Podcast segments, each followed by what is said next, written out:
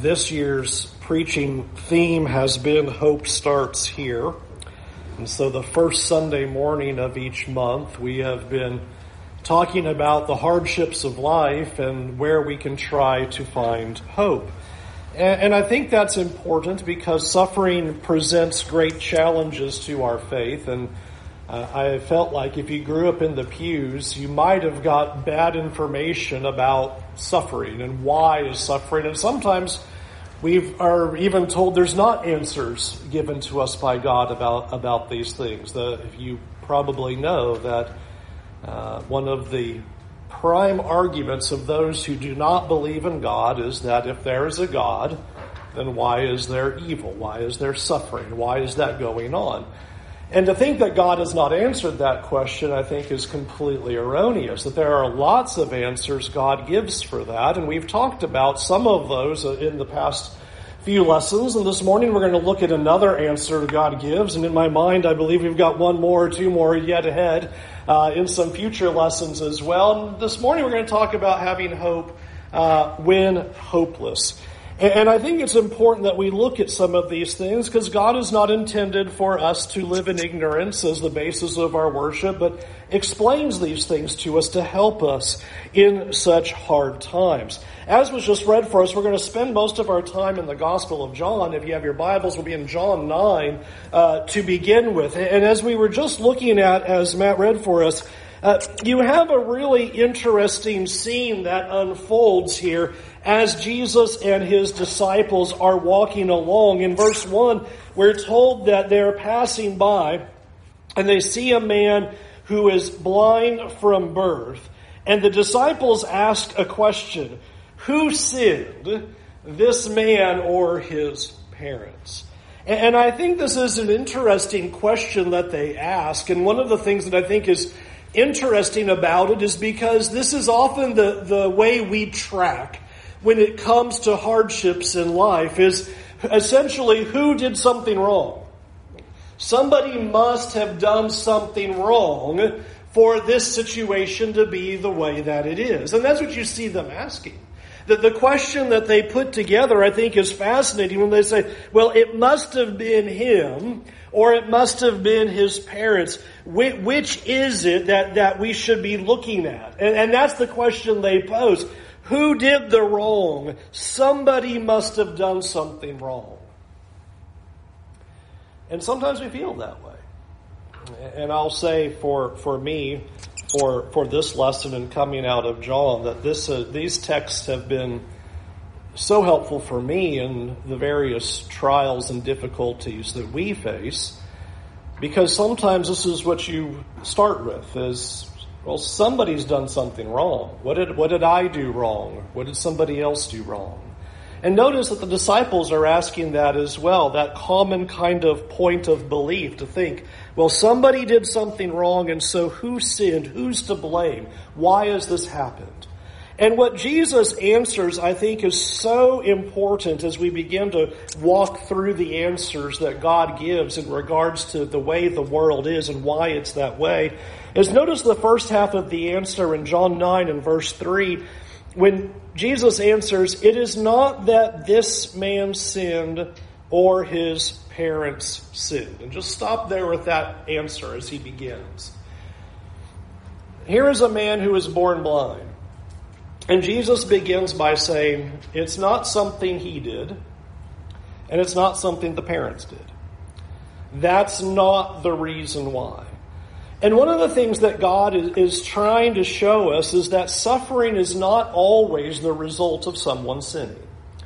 Now, when we looked at the book of Job, you see that, where remember the friends think that. Job, you must have done something wrong, where the whole of the book is establishing, no, Job hadn't done anything wrong for all the things that were unfolding in his life.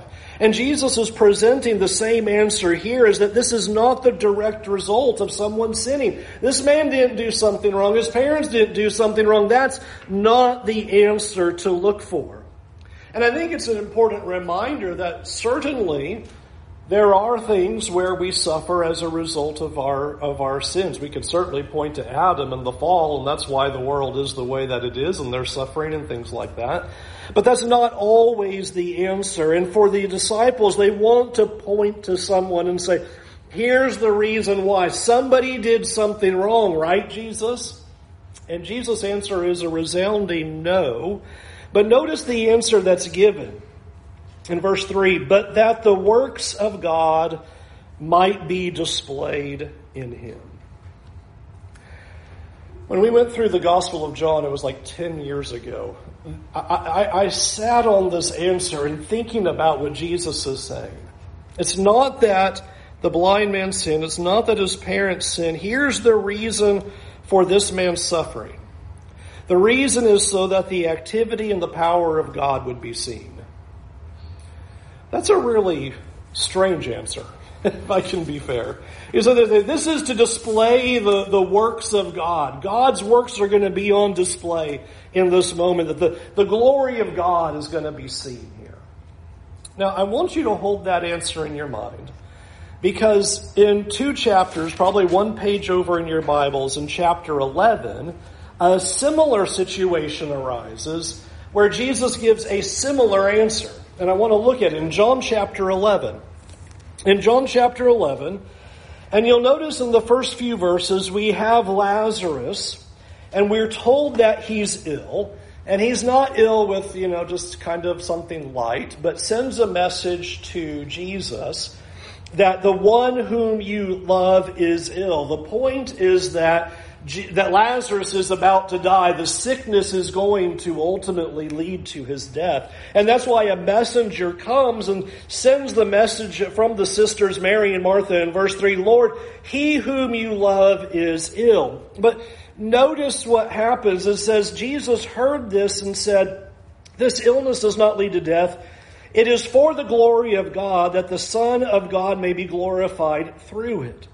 Now, Jesus loved Martha and her sister and Lazarus, so when he heard that Lazarus was ill, he stayed two days longer in the place where he was. And those sentences have always grabbed my attention as well.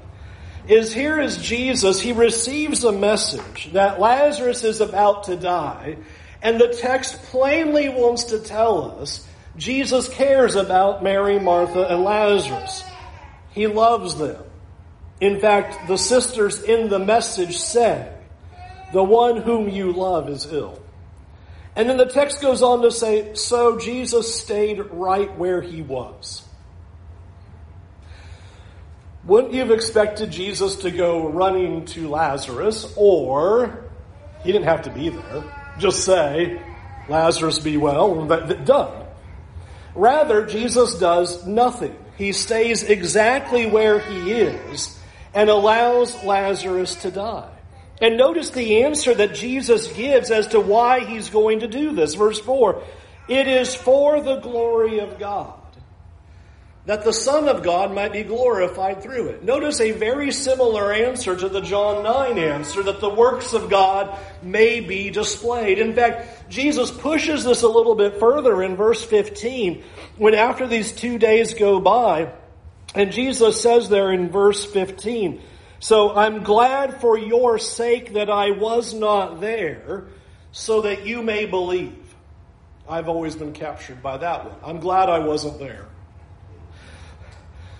so that you may believe. And in both instances, what you see Jesus saying is that the reason for both of these situations is so that God can be glorified. And I hope that you think about this answer for a moment because it's a very curious answer. For Jesus to say the works of God are going to be displayed at this moment, or that God would be glorified, that the Son of God would be glorified, that this is an answer that God gives on a repeat of sorts of why the world is the way that it is and the way God runs the world. The, the apostle Paul will say the same thing in, in the book of Ephesians. In fact, in the first 14 verses of Ephesians chapter 1, you are going to hear the apostle Paul declare over and over again that these things are to the praise of his glory.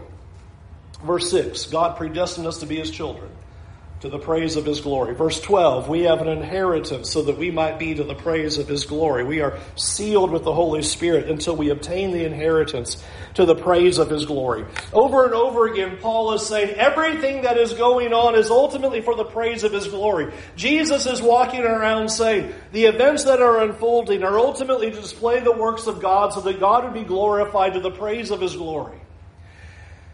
And then you might remember in John's Gospel how frequently Jesus will describe his own death as glorification. Repeatedly, he will say that the Son of Man is going to be glorified. And he's talking about his own death. He's talking about the cross. And he's talking about all the events that, that are going to lead up to that and what that's going to look like. And so Jesus is saying the same thing. Here's where I want to start you with for you to think about in your minds. How can suffering be to the praise of God's glory? That should just be this almost counterintuitive, illogical concept on the surface. How can Jesus walk around saying, this is for God's glory? Wouldn't we have the tendency, at least in human logic, to say, everything going swimmingly, perfectly as planned, without problem or incident or issue, would be to the praise of His glory. God would be glorified if everything went perfectly. That's how I think that would look. And God says, no, the suffering and the pain and what you're seeing going there, even the death of Christ, is all going to be to the praise of His glory. Well, how can that be true?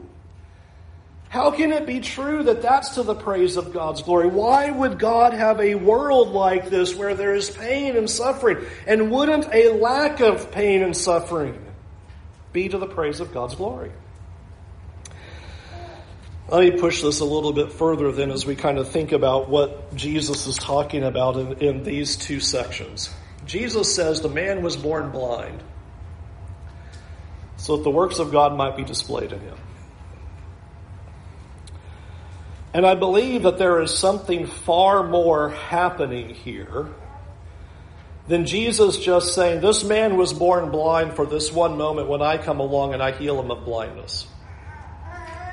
There's something bigger at stake than just simply, he's blind and I'm going to heal him. And by the same token, the death of Lazarus was supposed to be so that God would be glorified through it. And again, I'm going to present to you that it's not just simply, I let him die so that I could raise him from the dead, and there you go. That there's something bigger going on. Why would Jesus have to be glorified through suffering and pain. And I want you to think about all the different ways Jesus could have been glorified. Why isn't Jesus glorified by flying around like a bird? Right? I mean, we'd all go, wow, he must be God, he can fly. Or maybe to put it even more into the context of Scripture. Why isn't it enough for Jesus just to walk on water and he's God. Okay, we believe. Or why isn't it enough that he feeds 5,000? Okay, we believe. He took just a few loaves and a couple fish and boom, we got it. Why does Jesus have to be glorified through suffering and pain? Do you see the, what I'm putting forward? All the things that Jesus could do to show his glory you know, stand here and make the sky open up and lightning bolts fly down, or make the earth open up, or he could do anything. Anything at this moment. Make a mountain turn into a, a, a valley. Raise a mountain right before their very eyes. See, look at, I'm God. mountain. Just build Mount Everest right there in Galilee. Boom. Must be God, right? Why is that not the way Jesus is glorified? He could do any of those things. And yet Jesus is walking around saying, No, my glorification is going to be through my own death, not making mountains out of the Dead Sea. My glorification is going to be through a man born blind. My glorification is going to be through the death of Lazarus. Why? And here is one of the big answers that God is always trying to give us. And I'm not saying this is the only answer. I've already given you some other answers in this series, but this is a very critical issue and a very important issue for why suffering. It's the only way Jesus dies on a cross. If we don't have a world of sin, suffering, pain, and death, Jesus doesn't die on a cross. He would have come to the world and everybody would have embraced him. And no, that's not going to help us. It's going to require what the Apostle Peter will say are lawless, sinful hands who are going to take him and have him killed. It's going to be through sin and through suffering that's going to bring about our salvation. It's the only way that our salvation can happen. It's the only way for God to be able to bring us to himself. This is exactly what the apostle Paul said. Listen to what he says in Romans chapter 5. For while we were still helpless at the right time, Christ died for the ungodly. For rarely will someone die for a just person, though for a good person perhaps someone might even dare to die. And here's the sentence I want you to sit on for a moment. God proves his own love for us in that while we were still sinners, Christ died for us. How much more then, since we have been now justified by his blood, will we be saved through him from wrath? Now, think about this sentence for a minute. The Apostle Paul says, This is the way God proves his love for us. And I want you to question that idea for a minute because I want you to think about all the different ways God has shown his love for us. He's shown his love for us by there even being a creation. for this to even exist in the first place. For there to be the galaxies and the planets and everything that exists. For, for God to even put this here, He could say, here is how God proves His love for you there is a planet Earth. And it gives you water, and it gives you food, and it gives you everything. You're even here. Or God could say, God proves His love for you by you even breathing right now. That shows He loves you. You're alive. Doesn't that give you love? Or God could say, I'm taking care of you. Did you eat yesterday? Did you have your provisions? Did you have everything you needed? I'm proving my love for you because I gave you what you need yesterday. He could do that. He could say, I prove my love for you by making you relational people. He could say, you know what, I could have made it where we were all completely autonomous and didn't care about anybody, so independent that we didn't have relationships whatsoever. And so we all just kind of did our own thing, but he created relationships, love and family and friendships. I made you so that you would be relational and enjoy your life here. So I'm proving my love for you that you can have relationships and have such deep connections, deep connections that will last to eternity. And that's not his answer. God could say, I've shown my love for you by worship. I've given you the means to know me, to worship me, to come into the very presence. You can pray to me, talk to me, you proclaim your praises to me. I'm showing you my love by, by coming near to you so that we can be together and you can worship me. Or how about we talk about status? God proves his love for us is that we're called children of God fact, the Bible even says that one time about the importance of who we are But in all of those things, the Apostle Paul does not say that. He, he could have just gone through a long list and just gone on and on and on about here is the love of God on display. And yet, the Apostle Paul zeroes in on one point. The greatest display of God's love, the greatest display of His glory is that while we're sinners, while we're enemies, and while we were helpless, Jesus goes to the cross. And friends, that can't happen without a world of sin, pain, suffering, and death. It doesn't happen unless God allows a world to be where sinful people can do what they will and that there will be a world of suffering and that there will be a world of loss and a world of death. It's the only way God can display his ultimate love for us. Let me state it in a different way. The reason for suffering is so that God could suffer for us.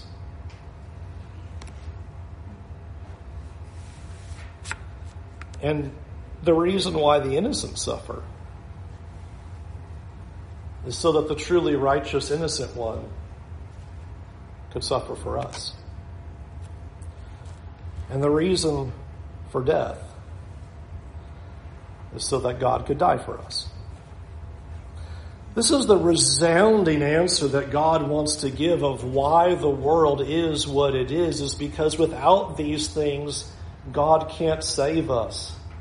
God can't rescue us. God can't redeem us. God can't bring us near to Himself is that He's going to do this to display His greatest works, His greatest love, and His greatest glory. And this is why you have places in the scripture like John 15 and 1 John 3 16 that there is no greater love than to lay down your life for someone else.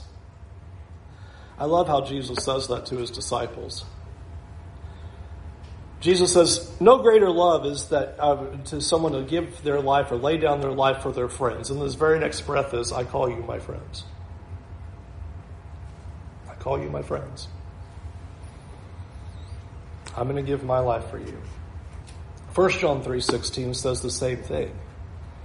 That if we truly love, then we lay down our lives the greatest display of love and the greatest display of God's glory is seen in the fact that He lays down His life for us. To have a world that exists where there is suffering, where there is pain, and where there is loss is required so that Jesus can come and experience suffering, experience pain, and experience loss on our behalf. So, how does this help us? How do we have hope then when we are hopeless? Because Jesus' answer to suffering regarding the man that was born blind was that this is to display the works of God. Jesus' answer his, to his disciples about the death of Lazarus is that this is for the glory of God.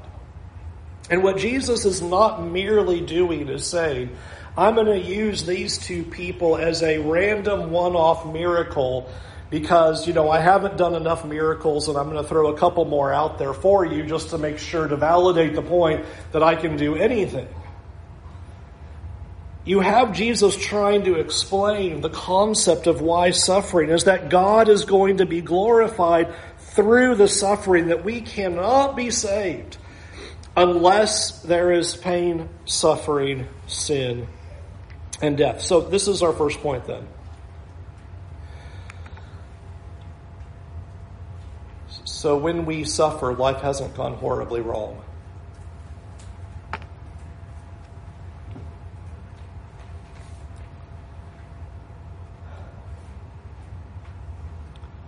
And I feel like that's usually the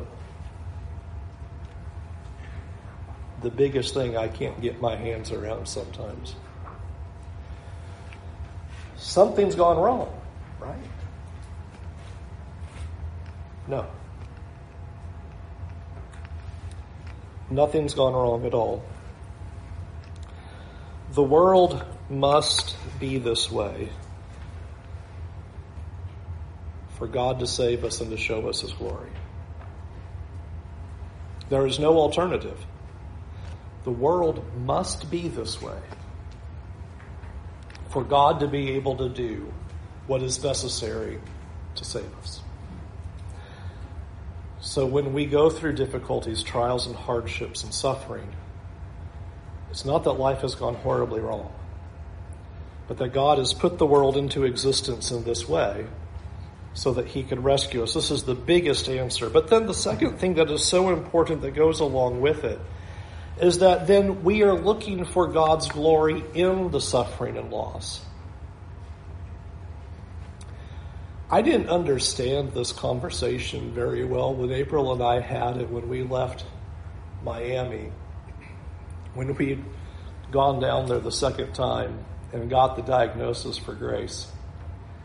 We were driving on the way. I remember almost none of that. That was just this catatonic drive back. And the only thing we could say to each other was, well, somehow this has to be used for God's glory. Somehow we're going to see the glory of God on display in this. As difficult as it is and as painful as it is. Because that's what Jesus is walking around saying. God can be glorified through this. God can be glorified through the pain. God can be glorified through your suffering. That God is absolutely at work through that. And so the, the, the, the question that was pushed back upon me is to not waste that to see how God is going to be glorified in the moment and see how I'm going to glorify God in the moment. What am I going to do so that God is glorified through this moment? And would I stand back and watch God to be glorified in the moment? You might remember, lack of time, but John 11, you have the sisters coming to Jesus and they're in some ways, I don't think it's fair to say challenging him. but they say, if you had only been here, brother wouldn't have died. You can feel the pain of that. I, I know your power, Jesus. If you had been here, and they had no idea what he was about to do. They didn't know what he was accomplishing through that. They didn't know where that was all going. I think about the man born blind in John 9. Neither he nor his parents would have known where all that was going.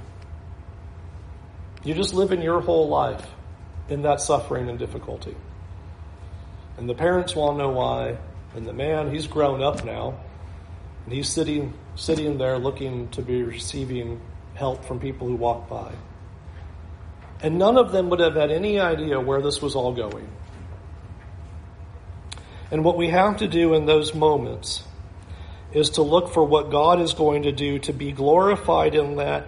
And will I spend my time then trying to see how I can glorify God in the moment?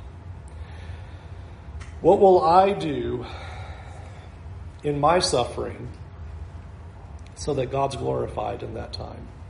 How will God be glorified in that space and in that circumstance? We recently did the book of Philippians. Remember, this is what the Apostle Paul is saying.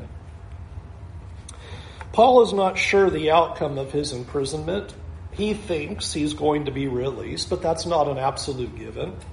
And so he speaks of this, not sure which way this is all going to play out. And he says this it's my eager expectation and hope that I will not be ashamed about anything, but now, as always, with all courage, that Christ would be highly honored in my body, whether by life or by death.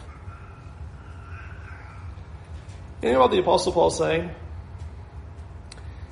If God keeps me alive and I continue on, then I'm going to be looking for how Christ can be honored in my body. And if I don't make it out of this prison, then I'm looking for how Christ is going to be honored in my death. Because for me, to live is Christ and to die is gain. That's the message that the Apostle Paul puts forward. It's the message that Jesus puts forward, and it's really that I hope for us a hope when times are difficult and when life feels hopeless. That number one, we understand that nothing has gone wrong, that God continues to rule over the earth. He is sovereign over all things, and He has allowed this world to be the way that it is. It is planned for a world of sin and suffering and death and pain so that our salvation could be achieved. There's no other way to accomplish it. Jesus must die. And that's the only way for our redemption. Therefore, the world must be in the condition it's in for that to happen. Number two, that we then look to see what God may be doing in our circumstance.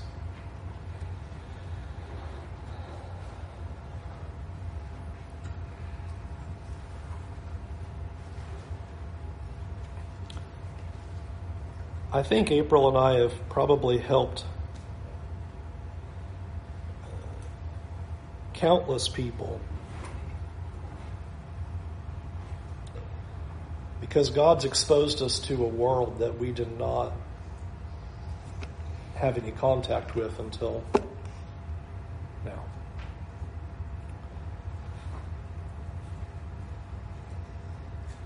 People that we wouldn't be able to relate to, people that we wouldn't be able to understand, people that we wouldn't be able to support.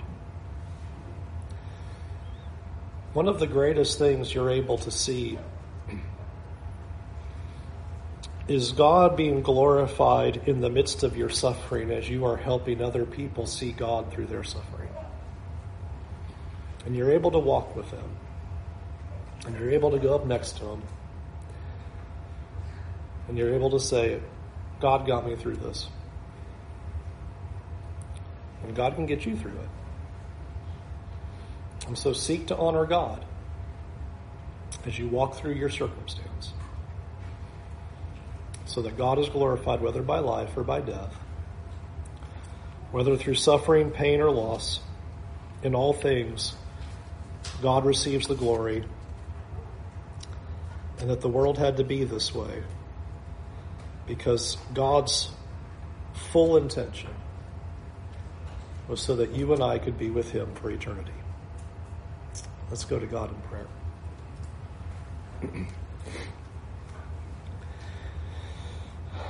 Lord, this, this world can be so painful.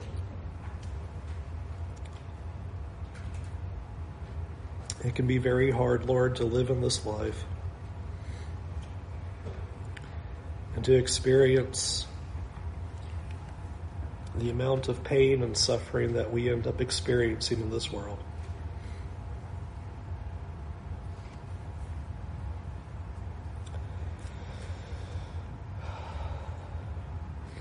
God, I pray that you would fill us with hope when we feel hopeless.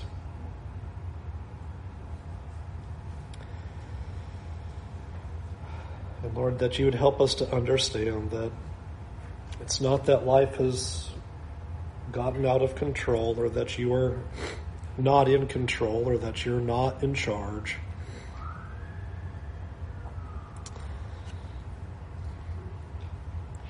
But that the only way to save sinners, Lord, is that there would be suffering so that your son could suffer. That there'd be pain so that your son could have pain for us. And that there'd be death so that your son would die for us.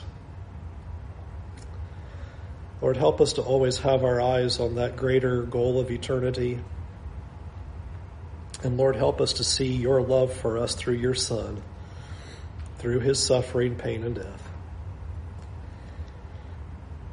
And God, as you give us hope and give us courage, I pray that you would help us to see your glory through our suffering. Help us to see your hand at work as you try to move us to glory.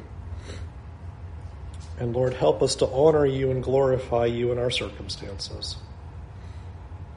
Help us in all of our difficulty to always point to you. And Lord, that any time we would feel alone or that we would feel crushed, Lord, come to our side. Give us encouragement.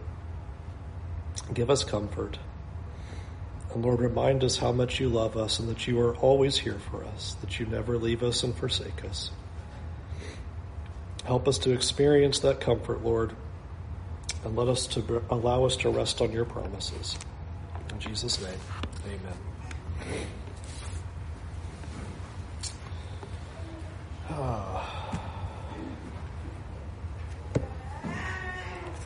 I knew when I was signing up for 2021 and saying we're going to need to talk about hope, it was going to be a hard year to do that. But we need it. We need to hear what God says to us to give us the encouragement we need.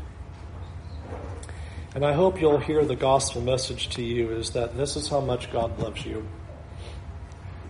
In our weakened, sinful condition, He died for you. He experienced pain for you. And He suffered for you so that you could be with Him. And we help you come to Jesus anyway this very morning. Turn away from your sins. Follow Jesus as your Lord and Savior. Be baptized for the forgiveness of your sins. I want you to come and do that now while we stand and while we sing.